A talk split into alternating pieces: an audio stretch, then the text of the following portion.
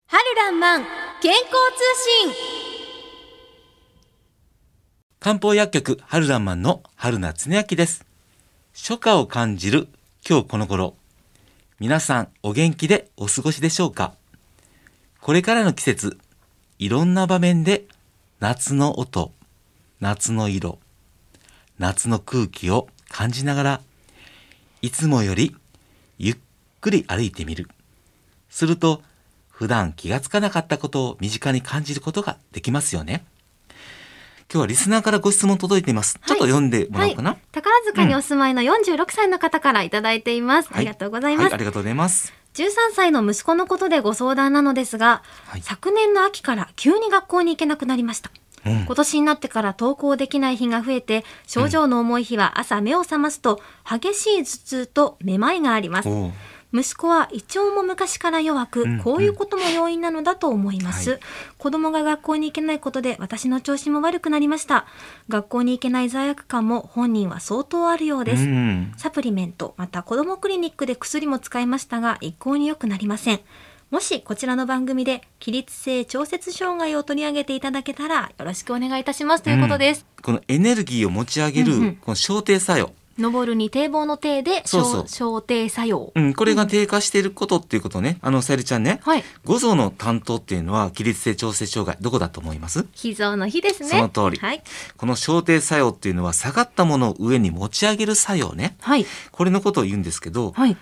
木が拒して落ちたものに対しうんうんて容器を巡らせて持ち上げることを言います、うんご質問の内容にも胃腸が弱いっていうことですからその辺にも関わりを持たれているのでしょうかね。その通りだよねここは大きいと思います、うんうんこれお店でカウンセリングをしていて、はい最近感じることなんですけどほら学校行くのに朝起きるでしょはいその時間帯ってほら朝が6時だったり、うんうん7時だったりするわけじゃない、うんうん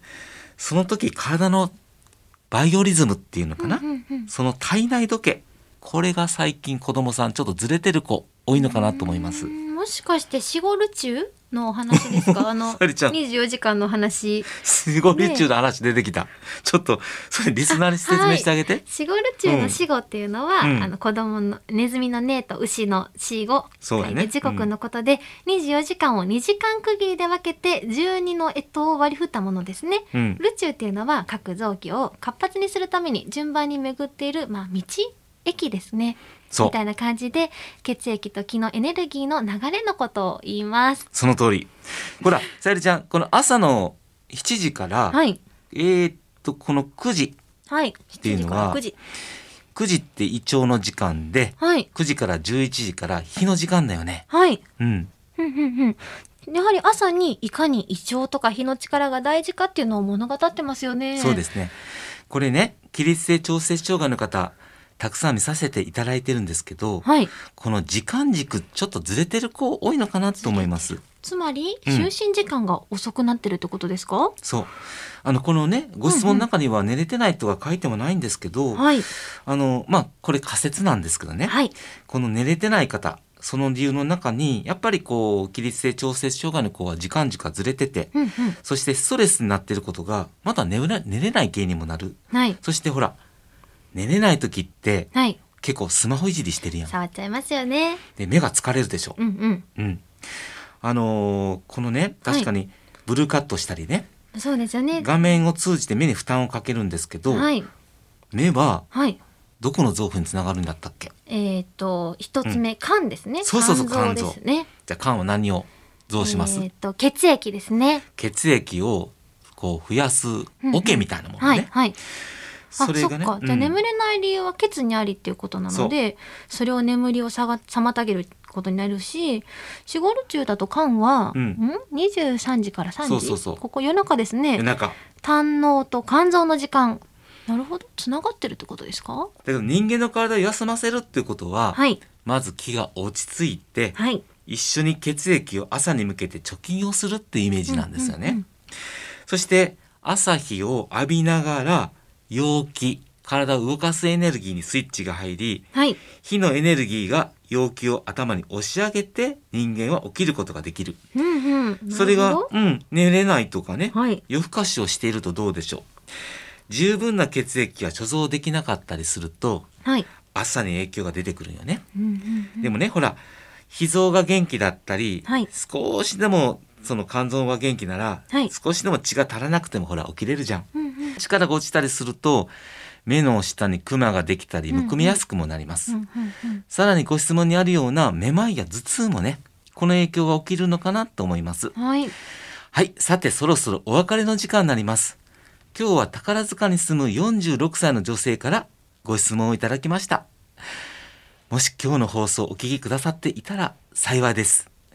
ご質問内容の中に眠りのことは書かれていなかったのですが、いかにこの13歳の息子さんがね、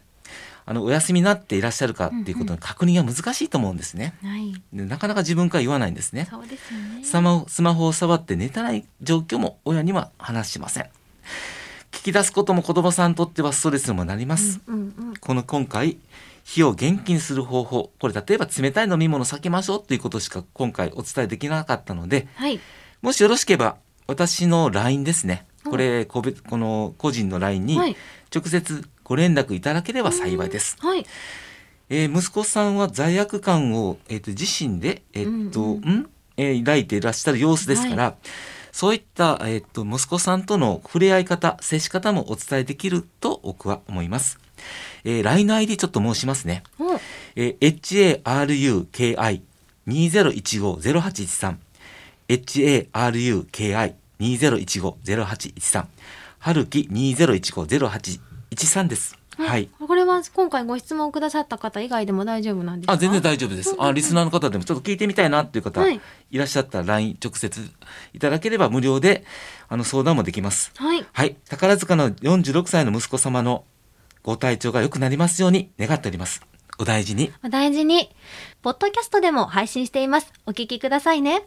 素敵な日曜日をお元気で過ごされてくださいね。お相手は漢方薬局春らんまん春夏恒明と相川さゆりでした。また来週この時間にお会いいたしましょう。